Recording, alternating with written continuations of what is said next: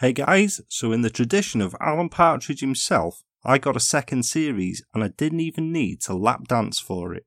A warm welcome all to the first episode of Series 2 of the True Crime Enthusiast podcast. Back all refreshed after a short break designed for me to recharge and research. I'm Paul, I'm still the host and true crime enthusiast of the show's title, and as it says on the tin, it's still a show that digs out the obscure and unfamiliar cases that the UK has to offer. I thank you guys for joining me. New listeners welcome, and old friends, it's great to have you back. The fridge blackboard is still as full as ever. There are loads of exciting things happening right now, and several interesting listener submitted cases in various stages, either being planned currently being written or have been completed that will be heading onto the show at a later date. I've had quite a few listeners submit ideas for cases recently, many of which I've been unfamiliar with, and equally many that I've already planned to cover at some point. So that's great, and I look forward to bringing you those because I'm very impressed with what's been submitted. There's always an invite open for listeners to get in touch and submit a case that you think would make a suitable and entertaining episode of the podcast. Hopefully, by now, you know the kind of things we like. So I hope everyone's good, and hopefully we finally got rid of the beast from the east and the pest from the west, all this weather nonsense. They want to piss off as well. I've had to work harder than Barry White's belt just to be able to afford my heating of late. Whenever I've heard these terms bandied round recently, I haven't been able to think of anything but the crow from below and the dove from above from Shooting Stars. Remember classic TV show Shooting Stars? Hopefully everybody does. I used to love it. Absolutely always used to get my mum to tape it when I was out gallivanting on a Friday night. If you're unfamiliar with Shooting Stars, check out on YouTube and if not, Iranu is all I can say. Thanks very much to my Patreon supporters who've begun to support the show during my break. That's a big shout out to Melissa Davis, Tina Coughlin, Melanie Baker, and the Minds of Madness team. Your support means the world all. It's very, very much appreciated. Thank you. As I ended the last series by saying, from this series onwards, instead of recommending a blog or a podcast that I've listened to at about this time each week, which I used to do, I'm going one better now, and each week I'll be bringing you the host promoting their own show in a little snippet that tells exactly what it's about and um, they can sell it to you. The true crime community is brilliant like that and it does good deeds for one another. And maybe you'll just find your next listen. So this week I'm handing you over to the hosts of a couple of great podcasts, Bonnie at Wining About Crime and Roseanne at Killafornia Dreaming. Please take it away, guys. I'm the crime whiner from Wining About Crime, a podcast that searches for the disconnect in true crime cases. The things that make a case more complicated than it seems on the surface. So please, after you've enjoyed this episode of True Crime Enthusiast, come join me at Wining About Crime with a glass of your favorite grapes.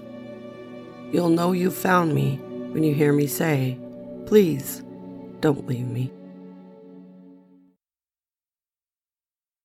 Hi, I'm Roseanne, host of the Killafornia Dreaming Podcast, a show that delves into the darker side of the not so golden state. Together, we will visit some of the most unhinged and chilling crimes that ever shook California and beyond. Join me as I take you on a journey into a new story each week with a different backdrop from all around California. From the bright lights and glamour of Hollywood to the picturesque and tranquil wine country. No crime, no town, nobody is off limits. Listen to Killafornia Dreaming on the Orbital Jigsaw Network or anywhere you listen to podcasts. Links to both shows can be found in my show notes this week, and I hope that you go and check each one out, if you don't already, of course, that is. They really are both ace, and fab writing, great presenting, and I can't recommend each highly enough. So back to this show and the case that I have opted for to start the new series. Southwark is a borough in South London. It's home to about a quarter of a million people and the location of many of the modern attractions that the capital has to offer, these include the Tate Modern Gallery, Shakespeare's Globe Theatre, and the tallest building in the UK, the Shard. It's also where many of London's famous bridges, for example Tower Bridge and London Bridge, connect the district to the City of London, and is also the birthplace of several notable people. These include wrestler Giant Haystacks, former England captain Rio Ferdinand, Actors Tim Roth and Jack Carter himself, Michael Caine, and best selling children's author Enid Blyton all hail from Southwark. Enid Blyton. I'm sure there are a few listeners out there who've leafed through a noddy book or two in their time, and that's not a euphemism, although I'm sure it does sound like one. Or read the famous five book with their lashings and lashings of ginger beer and boiled eggs.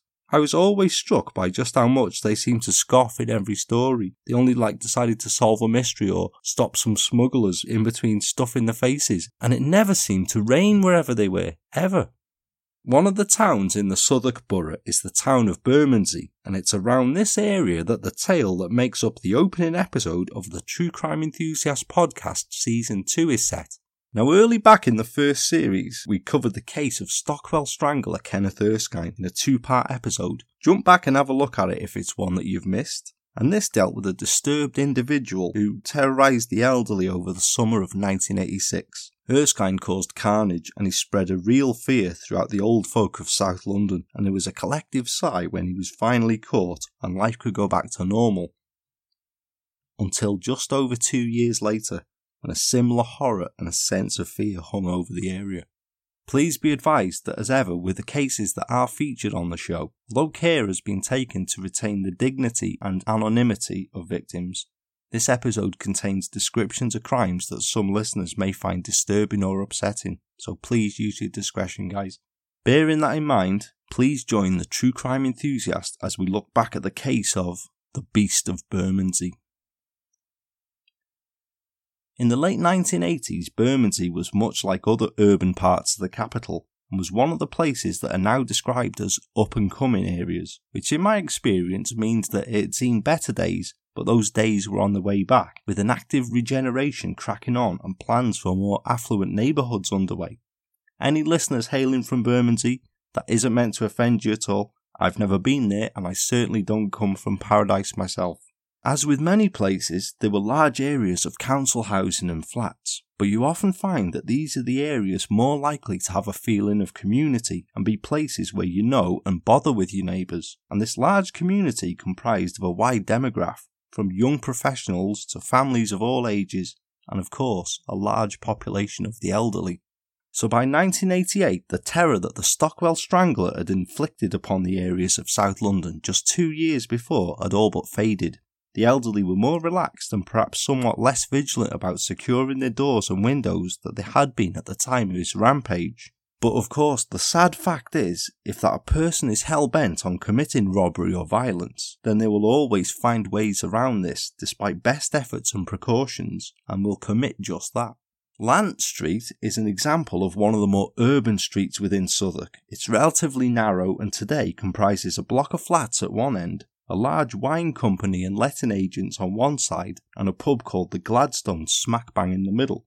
Just behind the pub is a large complex of flats and properties called Redman House, which stretches up and backs onto Borough High Street. It's unlikely to have changed very much structurally since the 1980s, and it wasn't a massive block back then. Again, one filled with a cross section of people, with many of them being elderly. It was in this block in late December 1988 that the subject of this week's episode was first to strike.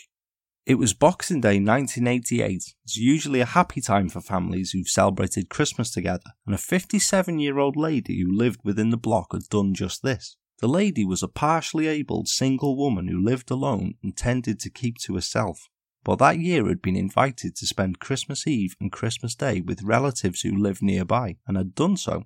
By Boxing Day, like most of us when we stay with friends or relatives, the draw of going home to your own familiarity and comforts was predominant in her mind, and as a result, the lady had returned home to the ground floor flat that she lived in. She'd lived there for a number of years and she liked it. It was her home and a place of sanctuary and familiarity. One other person knew that this was her sanctuary also, a person with a disturbing propensity for violence. He'd watched the flat over a period of time and he knew that a middle aged lady lived there alone, and on Boxing Day 1988 he decided to pay her a visit. The lady had only been at home for a matter of seconds that evening and was just coming through the door when she was disturbed by the terrifying sound of someone hurtling towards her, and before she knew what was happening, she was grabbed from behind and confronted by an intruder in her own home. She was unable to flee as her mobility issues meant that she couldn't move fast, and she was no chance of a physical match for the intruder. That must have been absolutely terrifying, mustn't it? I was burgled myself some years ago, as I've said before on the podcast, and for a while afterwards I felt unsettled in my house. So, how it must have felt to actually be confronted by an intruder, well, it just doesn't bear thinking about, really. All sorts of things must have been going through her head, and in her fear, she must have told the intruder to take what he wanted and to just go. As I've said, this was a lady of advanced years, partially abled, no threat to the hardened criminal, really. The intruder ignored her pleas, and the actions that followed are one of the most horrific and disturbing that I certainly have ever come across. Despite offering no resistance and too afraid to even challenge the intruder, the lady was savagely attacked. She was beaten horrendously, being left with wounds including a fractured skull, a broken jaw, a fractured eye socket and cheekbone, and multiple severe cuts and bruises inflicted after the intruder had attacked and beaten her with a steam iron. She was left only with partial sight, she was left brain damaged and needing regular care. But much worse, if this can be believed, was that when she'd been battered senseless and had her home ransacked, the lady was then brutally raped in a horrific, prolonged attack and kicked several times in the head before the intruder left. He had forever changed the life of a lady who had lived alone, had never married, or even been in a relationship before, and all for a haul that consisted of just £75 and six packets of cigarettes. Can you believe that? What kind of monster can do that? Nearly 24 hours had passed before the lady was discovered, close to death, by concerned relatives. They'd been trying to reach her by telephone throughout the day, and as time passed and they'd still not been able to reach her after several attempts, their concern rapidly turned to alarm. Eventually, they went round to check and found her lying on the floor of her ransacked flat. The emergency services were contacted and the lady was rushed to hospital where emergency surgery was performed that was to save her life. Police photographs from the crime scene show the flat to have been ransacked, and a police officer was later to describe the crime scene, saying, She was very, very badly beaten. It was totally gratuitous violence. The flat where she lived was ransacked, property was stolen. She laid there for 24 hours or so before she was discovered by her family. It was quite obvious from the scene that she had met her attacker inside the premises. She had a fractured skull, fractured jaw, she was left very close to death. After a couple of days recovering, the lady was able to speak to police about the attack, and despite her injuries and obvious trauma, she was able to give a remarkable description of the attacker. The resulting artist's impression pictured a white male in his 20s to 30s, slightly built, with lanky, scruffy brown hair worn with a distinct fringe. She was also able to describe the attacker of smelling strongly of cigarettes and alcohol at the time of the assault. A team of detectives, sickened by such a harrowing crime against an already vulnerable person, began the hunt for the attacker. They quickly came to realize that the man they were hunting was an already experienced offender, one with some level of forensic awareness and local knowledge. He knew that the victim lived alone and that she was someone he could easily overpower, meaning it was likely that he either knew his victim or had seen or watched her prior to the attack. No fingerprints belonging to the rapist were obtained from the crime scene, he had taken care to wipe surfaces and objects that he touched, and he was able to enter and leave the scene without drawing attention to himself. He had, however, left traces of himself at the scene. Tape-ins from the victim's clothing and living room carpet were to provide forensic traces of the attacker, albeit minute ones. Samples were also recovered from the lady herself, but as DNA testing was still in its relative infancy at the time and wasn't as advanced as nowadays, a match couldn't be found. It was also some years before the creation of the National DNA Database to have been able to check the sample against for a match. Police wondered about the type of person who could commit such an atrocity. He was likely an already experienced burglar and one familiar with the area, but it was the rape and level of savage violence that worried most. They had a man roaming free who was a sexual sadist and an extremely violent offender who used a savage level of unnecessary violence to gain the victim's compliance. He had left his victim for dead, and with each day that passed that he remained free, with it grew the chances that he could strike again. Police tried every line of appeal available, but despite the artist's impression that was widely publicised at the time, no information suggesting the possible identity of the attacker was forthcoming. No property such as jewellery, which would be traceable if it was sold on, had been taken, so a suspect couldn't be traced through this means. There was no widespread CCTV back in 1988 as is so commonplace nowadays, so this was another line of inquiry that was unavailable. And although a massive house to house inquiry in the area was undertaken, and the residents of every flat in the block spoken to and statements taken from them, no one had seen or heard anything out of the ordinary that evening. Police were left to trawl through the records of all known local burglars and sex offenders looking for a possible suspect, and as the weeks following the attack turned into months, many were spoken to and eliminated from the inquiry. Police were still working their way through the list by September 1989, when the man who became to become known as the Beast of Bermondsey struck again, just 40 yards from the scene of his first attack again at Redman House. On the evening of September the 11th, 1989, a day of the year that I'm sure resonates with everybody for the atrocity that was to occur on that day some years later, a 77 year old lady who lived in a ground floor flat just 40 yards from the scene of the Boxing Day attack became the rapist's next target. Again, this was a frail elderly lady, one with limited mobility, who, due to advanced arthritis, couldn't move without the aid of a walking frame. Unlike the first victim, one who had never married and lived alone. Late at night, she was alone at home when the rapist broke in through the back door of the flat where she lived with her cat. Like the first victim, she was savagely battered into submission in a horrendously violent attack and was very seriously sexually assaulted. The details of the attack are so disturbing that police have never revealed the full extent of them. Before leaving, the rapist had again ransacked the flat and left with just five pounds in change and a striped acrylic jumper. Another life had been destroyed for just that. Like the first victim, the second victim was able to give police a description of the attacker that was very similar to the first's artist impression, and police soon realised that this second attack was very likely the work of the same individual who had struck on Boxing Day the previous year, and that he was deliberately targeting elderly women. There was just 40 yards between the locations of each attack, and the victimology and modus operandi was also near identical in each case.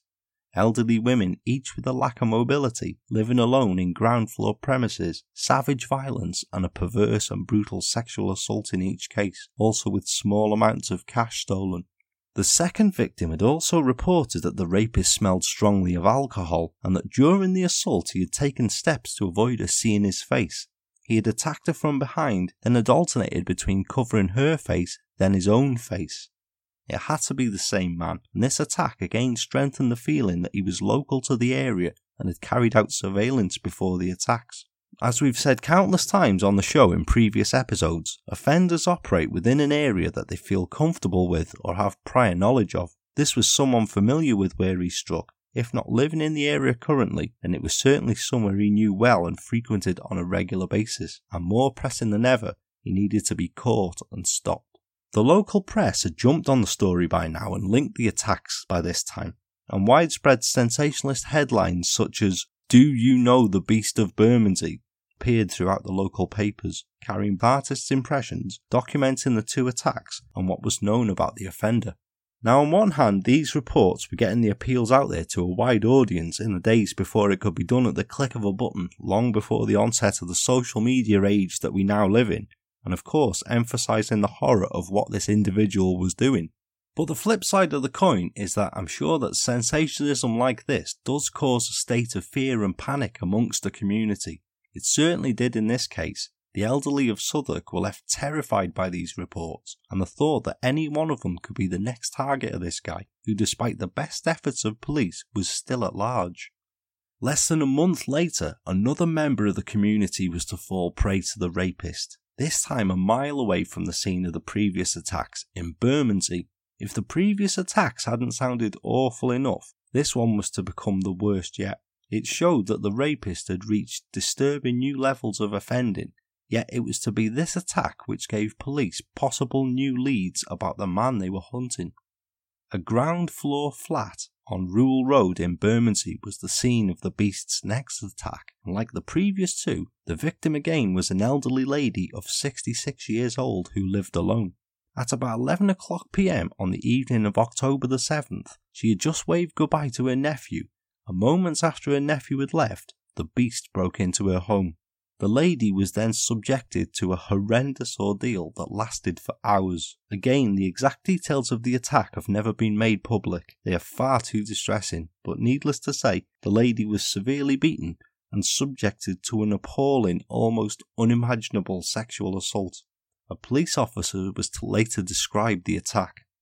The attacker was with the victim for something like three hours, and he actually degraded this poor woman. He subjected her to terrible, terrible sexual assaults, as well as physically assaulting her. She couldn't believe that somebody could actually do that to another human being, and it was absolutely evil.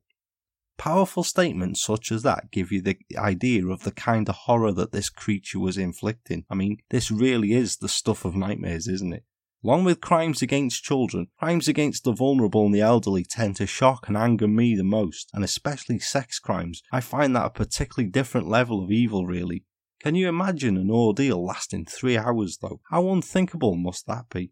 And what I found particularly chilling and upsetting about this attack was that in between assaults, this lady tried everything she could to get him to stop. She tried offering him cups of tea, claiming she needed to visit the toilet. She tried scolding and shaming him, and then downright just pleaded with him to not rape her again. She was just ignored, with the rapist telling her that he wasn't leaving until he was satisfied. How monstrous is that? Before he left, the attacker removed all traces he could of himself from the flat and then cut the telephone cord. But this attack was to provide police with a few leads. They were already convinced that this was the work of the Beast of Bermondsey and were alarmed that the offender had escalated and evolved to the point where he was confident enough to spend a number of hours at the scene and to prolong the assault.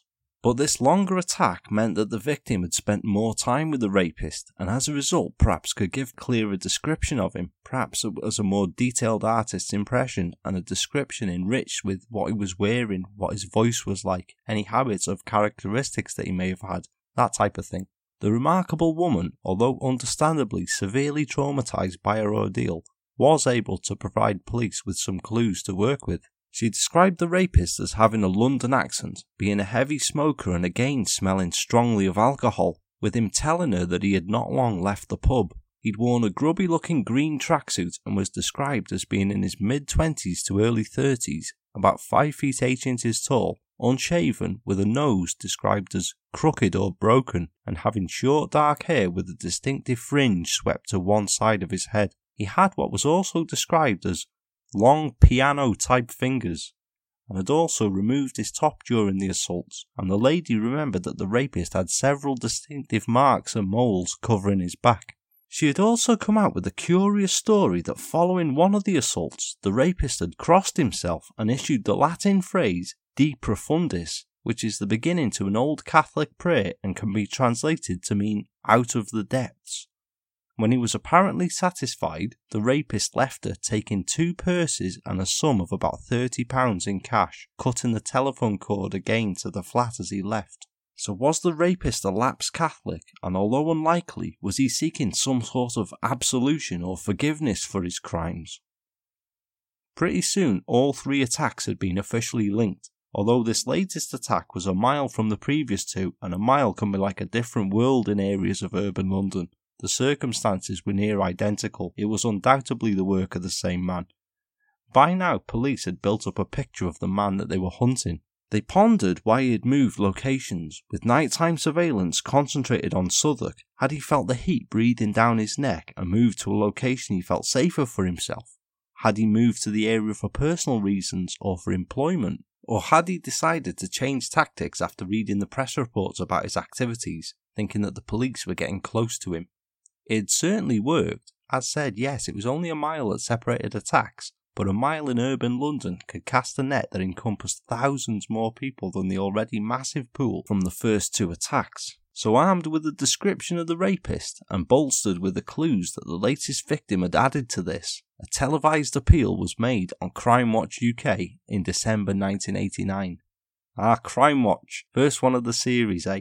I hope you didn't think that over the interim between series I decided to call off my shaming of the BBC for cancelling it. Sorry, not a chance.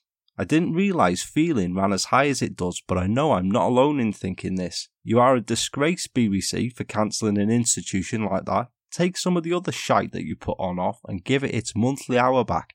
And back with Nick Ross as well. No one tells a scary yet informative story like Nick Ross. I bet his kids used to absolutely dread him telling them a bedtime story. So, although we promote here on the show about Crime Watch's successes, unlike others, this appeal about the Beast of Bermondsey didn't receive much of a response, despite being watched by many people nationwide. Only few calls were received, and those that were either were the work of cranks or misguided people who genuinely thought they were offering help or useful information, which when checked was revealed to have been already discounted.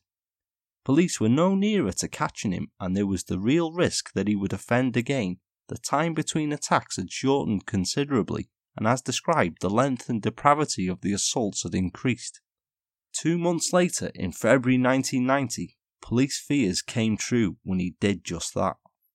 John McKenna Walk is a quiet residential street in the Keetons estate located just off Collett Road in Rotherhithe, Bermondsey, and sometime between February the 28th and the 2nd of March 1990, the beast was to claim yet another victim from the now sadly familiar victim type.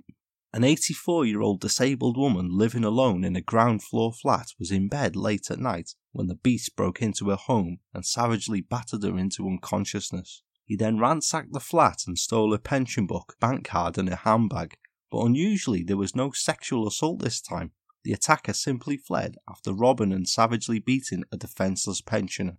She was left with her upper jaw fractured and her lower jaw fractured in two places, as well as severe bruising and lacerations to her face, neck, and head. The absence of sexual assault didn't make the attack any less savage, and it certainly traumatized the victim no less. In fact, the attack was so horrendous and it traumatized her so much that she was left physically unable to speak ever again. She could never utter another word. Can you believe that? Where is the need to inflict such horrendous violence on someone so vulnerable? As with the previous attacks, no fingerprints belonging to the rapist had been found at the scene, but he had again left behind items of forensic evidence that police collected as evidence. At each of the crime scenes, the rapist had smoked cigarettes and had left the cigarette butts, which were collected and samples of his saliva obtained from. Semen samples were also obtained from the victims and their clothing, and enough of these were collected that police were enabled to gain a small but definite partial genetic profile from him, but there was still no identification. The hunt continued, and police faced pressure from all sides here. The general public were outraged and horrified by the thought of such a monster prowling the streets, and the desire to catch this man before he struck again and ruined another life was prevalent and almost a desperate one throughout the team of detectives hunting him. It must have been so frustrating for police. They were working against the clock, not knowing if and when, but with a very real fear that this creature would strike again, and knowing that he would have more than likely been someone from the local area and right on their doorstep. It almost doesn't bear saying, but when all the leads that they had had led to dead ends, and no fingerprint evidence to search and compare to ones held on file, they were practically left waiting for him to strike again, and perhaps this time they may get the break that would lead them to his door. And on May 31st, a discovery was made that led them to think he had struck again, and this time had crossed the line from savage rapist to savage killer. Irene Graney was a 68 year old woman, again like the previous victims in the series, who lived alone in a ground floor maisonette in Eugenia Road, South Bermondsey. Irene was a lonely and retiring person who didn't venture out much, having no close friends or close family, and on May 31st, 1990, Irene was discovered dead in her home. It was estimated that she'd been dead for some six weeks before she was discovered, having died in mid April, and from the discovery of her body, it was quite apparent that Irene had met a violent and unnatural death. She was found on the floor of her home in a state of undress, and her lower body was very badly decomposed. An autopsy was able to determine that she'd been stabbed to death. To further this, a blood-stained kitchen knife was found in her flat. There were also signs that the property had been ransacked, although it was unable to be determined what, if anything, had been taken apart from money, as Irene's purse was found empty. Now, aside from the obvious horror of this, I thought it was especially tragic that six weeks can go by before an elderly lady is missed by anyone, with no family or friends to be concerned after not seeing or hearing from her in what should be a fraction of that time. Whenever I learn of things like that, the empathy in me makes me want to go and check on any elderly people I know just to make sure that they're okay, have a brew and a chat with them, and just generally provide some company to let them know that there are still people who care out there. It still remains and will always remain the maxim of what I promote here on the show nobody deserves to be forgotten. A full scale murder investigation was launched, and immediately Irene's murder was linked to the previous attacks by the Beast of Bermondsey. The geography of the attack and the victimology all fitted, plus the method. It was within a mile of the previous attacks, and again was an elderly lady attacked and sexually assaulted in her own ground floor home with a small amount of cash taken. But this time, the attacker had murdered his victim. Was it the beast, and had he crossed the line from violent rapist to sadistic killer? Again, police were left frustrated. No unidentified fingerprints, full or partial, were found at the scene, and because of the passage of time from the murder occurring to Irene being discovered, any forensic evidence that police may have been able to obtain had deteriorated and was lost due to climate and decomposition. And then the attacks stopped, or at least they stopped being reported. It's a sad fact that many elderly people belong to a proud generation where they think differently and don't like to almost trouble the police, thinking that they already have enough to do and don't wish them to trouble them with what they believe are trifling matters. So there may have been more attacks, perhaps in different parts of the city, and perhaps crimes that, that did not obviously match the MO of the beast of Bermondsey. It's already apparent that he didn't commit sexual assault in all of the crimes definitely linked to him, although he had used increasing violence. Had he struck elsewhere and it had not been flagged as an attack by the same man, but after the murder of Irene Graney, there were no more obvious attacks that police could link to the beast of Bermondsey. What had happened to him? Had he left the area or was he imprisoned for a separate unlinked crime? Was he in hospital or had he even died? As the trail went cold, the investigation was scaled down, and despite this not sitting easy with police, that a man responsible for some of the worst atrocities that they had ever seen remained at large, they were powerless to do anything. Crime does not wait, manpower is always needed elsewhere, and eventually the investigation was shelved as a cold case, the status of which it was to remain for many years. It must be so frustrating. Crimes such as these obviously affect and horrify a normal person, and when you have a picture of the man that you're hunting and a decent general picture at that, to then have the case remain ineffective must be a massive blow. And looking what police had, they did have things to work with. He was an obvious local offender and experienced burglar. He had distinctive moles and marks on him, a propensity for violence, an experienced criminal, possibly Catholic, a drinker. This guy would have been in the files somewhere, undoubtedly. Yet it's easy nowadays, with the benefit of the National DNA Database and advancements in forensic science and technology, to think that police should have caught him relatively quickly. In 1988, things like this were way off. As time passed, the Beast of Bermondsey case remained inactive. Cases like these are never closed, but when the information runs dry and all avenues of inquiry have been exhausted, they are effectively shelved pending regular reviews. In the mid 1990s, the National DNA Database was created, and samples of identifiable DNA, the likes of blood and saliva, were taken from people arrested for offences, and upon any conviction, these samples remained on the database. It's well documented that several cold cases have been resolved many years after the event due to a review of unsolved cases that retain forensic evidence. Even years later, and a match has been found between retained samples from unsolved cases and samples stored on the National DNA Database. One example of this that springs to mind off the top of my head is a case I covered on the first series of the show, the cold case of Nora Trott.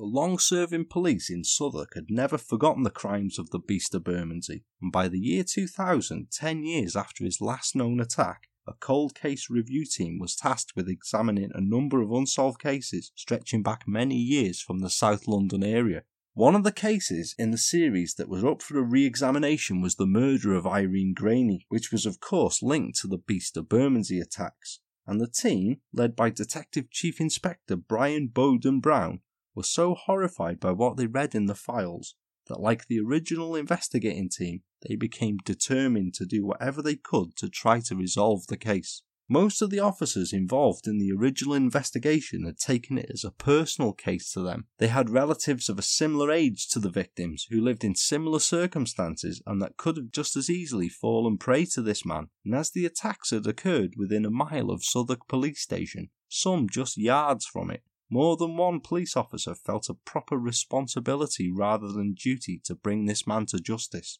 Of course, he hadn't been at the time, but now, after so long, was it possible that the beast of Bermondsey could be brought to justice? It meant a practical reinvestigation of the attacks, a fresh examination using modern forensic techniques of any retained physical evidence from the original investigation would have to be performed, and witness statements and reports would have to be reread, checked, and witnesses interviewed again where possible but it was here again where police found that they were at a disadvantage almost from the off. The four victims of the assaults from 1988 to 1990 had by this time all sadly passed away, so they could not, of course, be re interviewed, a task that, although it would have been traumatic, it would have been necessary and advantageous.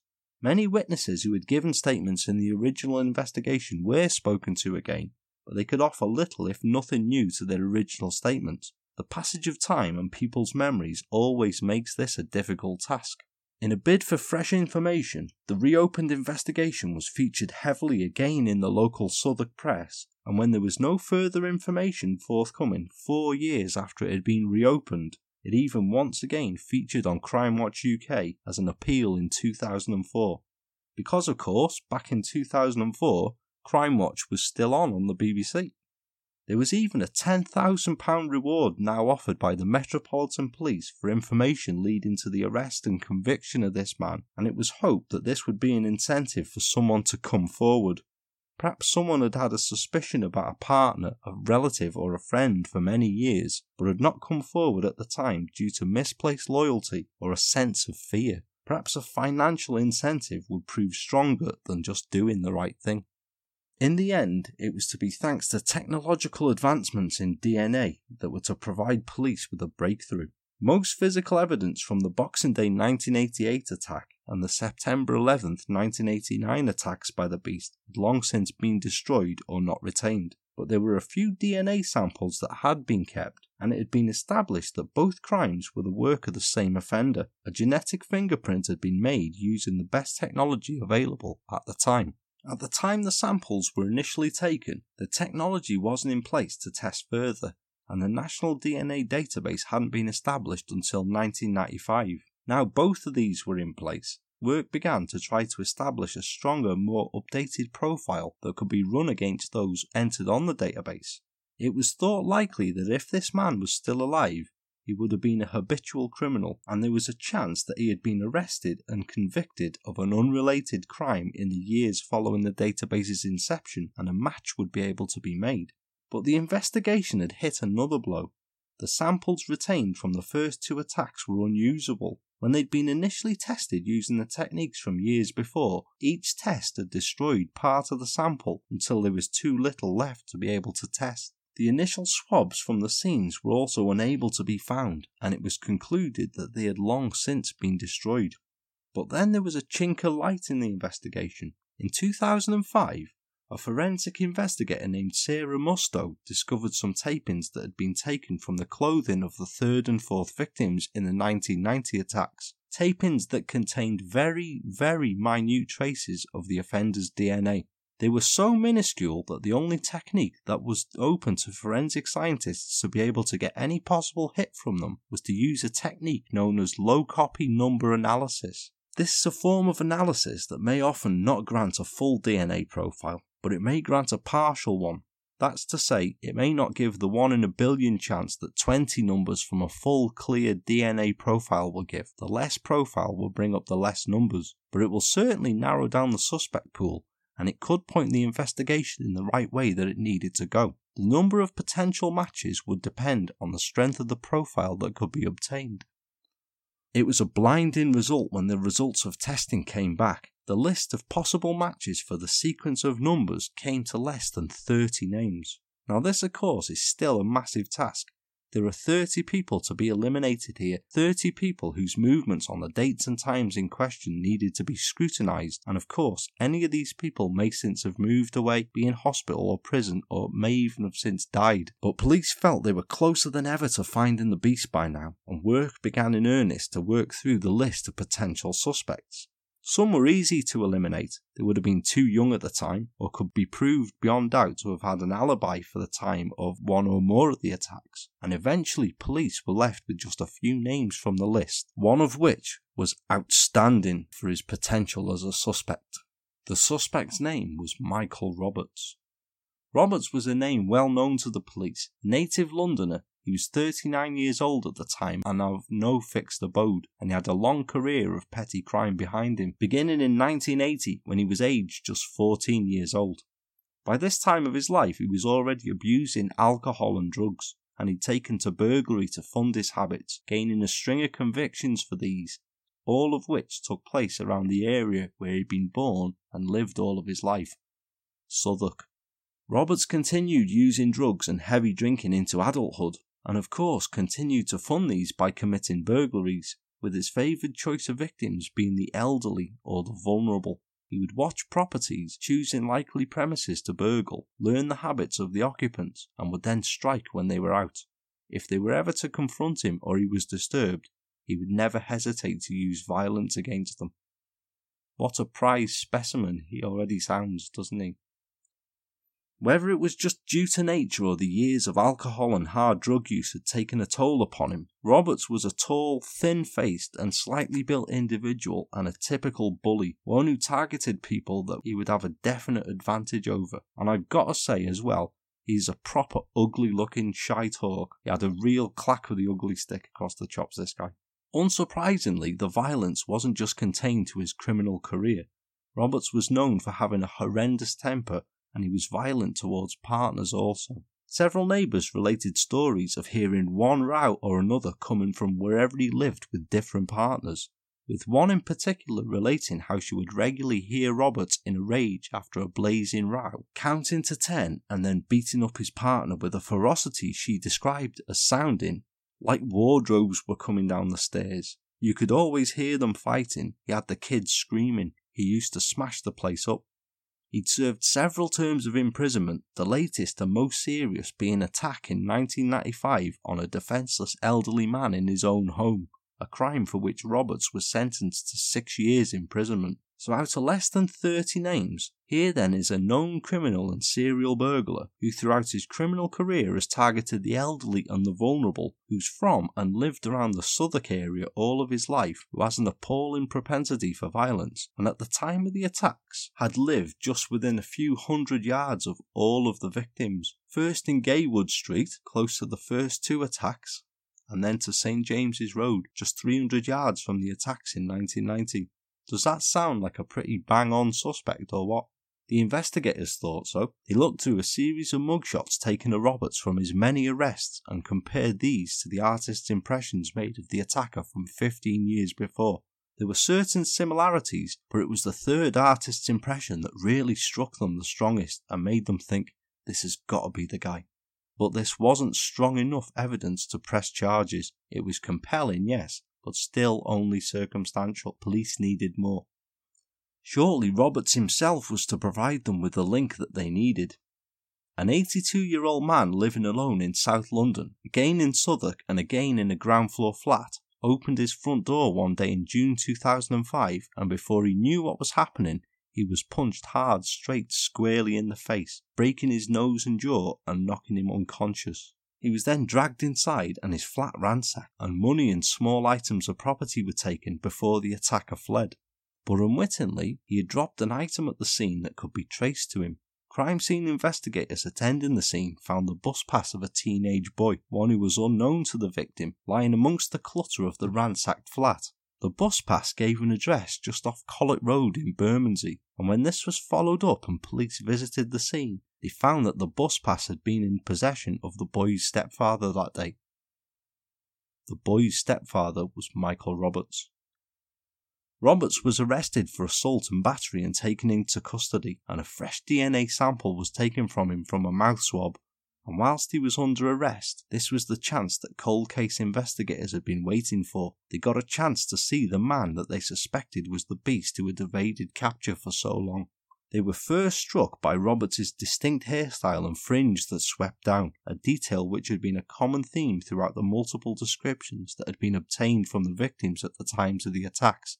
He looked similar to the artist's impressions, strikingly so to the third impression, and also had a crooked, broken looking nose, the same as being described. Whilst he was in custody, Roberts was asked to remove his shirt, and this was photographed, and the investigators noted a series of distinct moles and marks that covered his back and chest. The details now seemed to be falling into place, but better, more conclusive evidence was yet to come. Roberts's DNA sample given after the attack on the elderly man was found to match samples taken from the third and fourth attacks in 1990.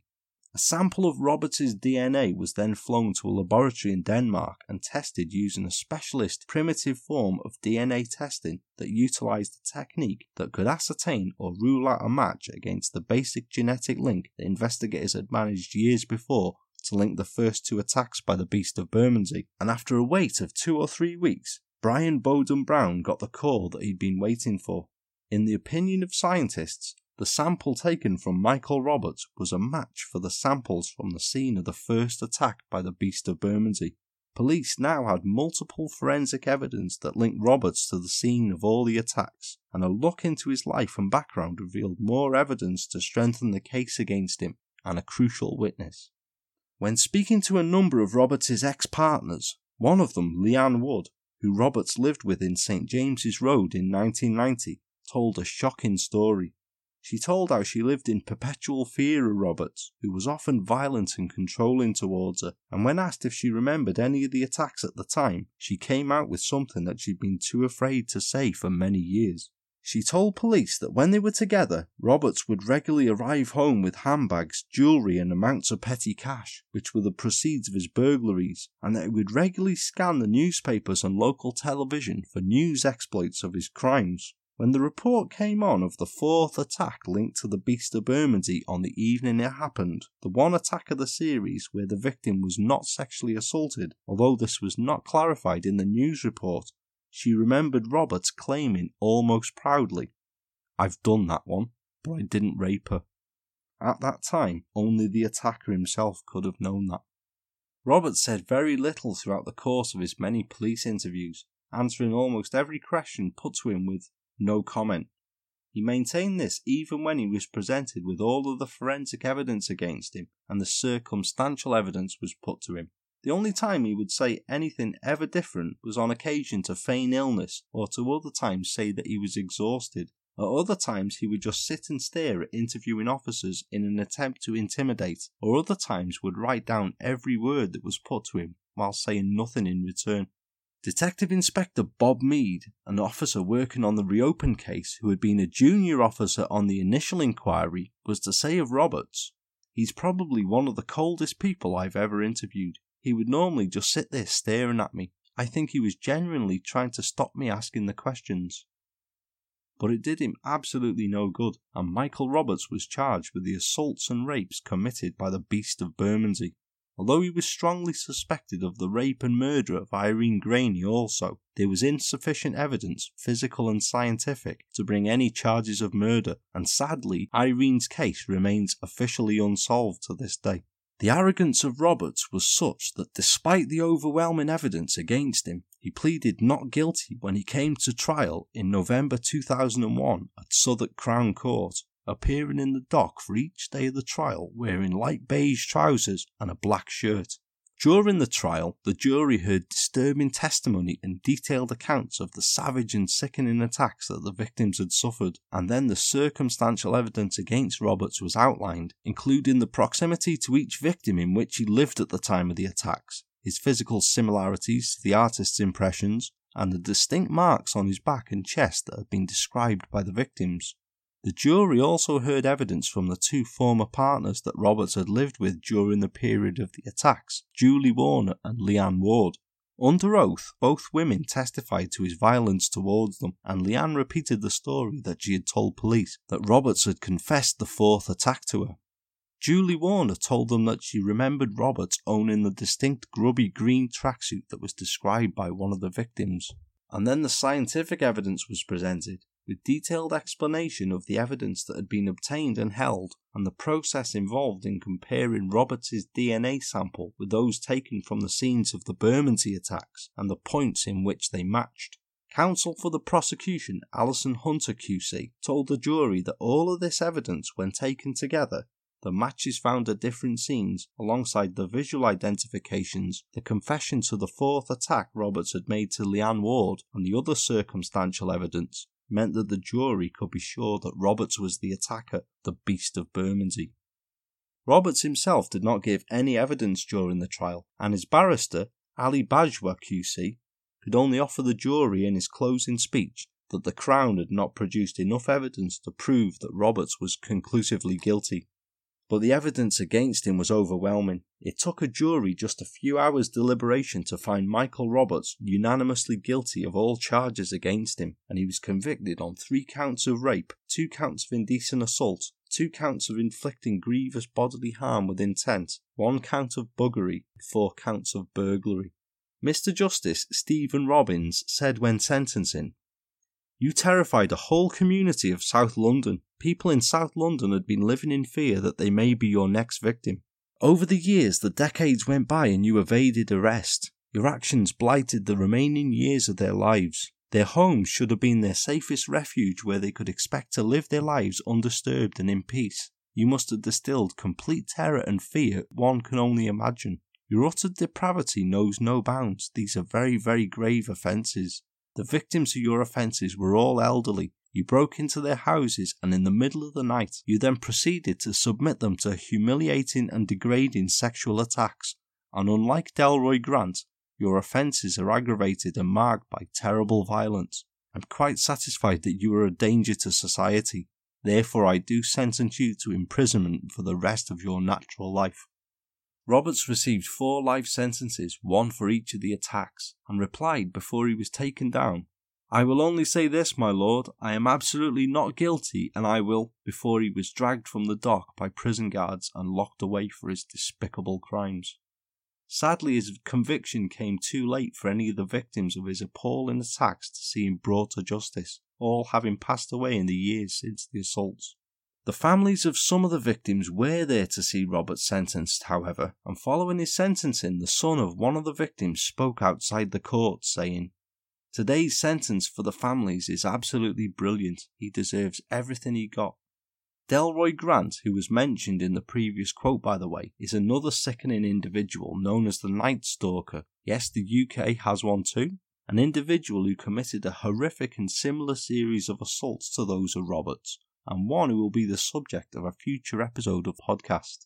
So Roberts became the first rapist issued with a whole life tariff, would you have a problem with that? I know for a fact that I certainly wouldn't, and a parasite like that should certainly never ever again see the light of day. But in November 2012, the whole life tariff order was ruled unlawful following an appeal raised by Roberts and four other prisoners who had also been issued whole life terms of sentence at the Court of Appeal in London, and it was concluded by David Perry QC, acting for the Crown, that the whole life tariff issued in Roberts's case was wrong in principle, whilst adding, We are not seeking to minimize the seriousness of the offences. Our submissions are intended to reflect the fact that a whole life order is reserved for rare cases of exceptional gravity, where a whole life order is made for the purpose of pure punishment and not for public protection. As a result, Roberts had his sentence reduced to 25 years on appeal, meaning that he is eligible for parole in 2037 when he will be 71 years old. I was horrified when I first learned of this case a while back. Whilst I think any crime is abhorrent, crimes against children and crimes against the elderly and the vulnerable really get me. They sicken me, and I really do think it's a new depth of evil. And this guy, Michael Roberts, well, his crimes are just something absolutely despicable. I mean, don't you agree that this is one of the worst individuals breathing today? To commit a three hour repeated perverse sexual assault against an elderly woman, and to batter another partially disabled one so badly, with a steam iron no less, that she's left brain damaged and requiring daily care. or to beat and traumatize an elderly woman so much that she loses the power of speech. Well, to me, there is no place on earth for a person capable of doing things like that. I'm also convinced that Roberts is responsible for many more attacks that may have gone unconnected to his series or even unreported. He was a prolific burglar and often high on drugs or alcohol. I don't believe for a second that he could have curbed his offending, purely down to his basic need to score money to fund his vices. At the time of his attacks, he was living with different partners, and so would arguably not be deprived of sex at home, but it's likely that the degrading and humiliation of his victims gave him a massive sexual thrill. The fear he instilled massively turned him on. There'd be no other reason to commit heinous acts such as these unless the person responsible was severely disturbed. And yes, he had documented anger issues and had been on anger management courses during his various spells in prison, but what had any of these people done to him? It can't even be argued that he committed the acts whilst out of his mind completely under the influence of drugs or alcohol, because he still had the mindset to remove all fingerprints and as much traces of himself as possible. He was never charged with Irene Graney's murder, and therefore her murder is officially classed as still unsolved. Yet it's always been linked with the Beast of Bermondsey attacks, and I believe for very good reason. Now, I cannot say, of course, because Roberts has never been charged with this crime, that he is guilty of the murder. There is no definitive, unquestionable proof. But I will say, with all of the conviction that I can muster, is that I do believe Irene's killer is now behind bars, and with any justice will die inside. I also believe a possible comparison should be made to another recently reopened cold case, the 1985 murder of 86 year old Clara Kirton, who's an elderly lady found murdered in her own home on Great Suffolk Street in Southwark. There's a link to the article detailing this case in with the show notes this week, so check it out, guys. See what you think and if you agree about any possible connection. Jump down the rabbit hole on this and check this guy out, and then by all means, I invite you to get in touch with me to discuss and debate the case of Michael Roberts, the Beast of Bermondsey. I haven't revolutionised anything during my break. The discussion thread will be there as usual, and I look forward to seeing what you think. Open invite all. I know the regular posters who will, of course, chip in with their always welcome thoughts, but there's always room in an invite for others to do so as well. So, three and a bit weeks went by quickly, and it really does feel like I've not been away. Well, I haven't really. I've just been doing the behind the scenes lot and getting a couple of weeks ahead of myself, bringing you today's case, creating the next couple as well. And of course, this month's bonus Patreon supporters exclusive episode, which was released the other day in the break between series. Anybody interested in becoming a supporter of the show, head on over to the Patreon page of the show for details, the link to which, along with my social media contact and follow details, is in the show notes this week. I'll be back with another case next True a Crime Thursday, so I hope that you can join me then. Same bat time, same bat channel. I really don't get to say that enough. Until then, take care and have a good and safe week all, and I shall speak to you then. Thanks very much for joining me, guys, and goodbye for now.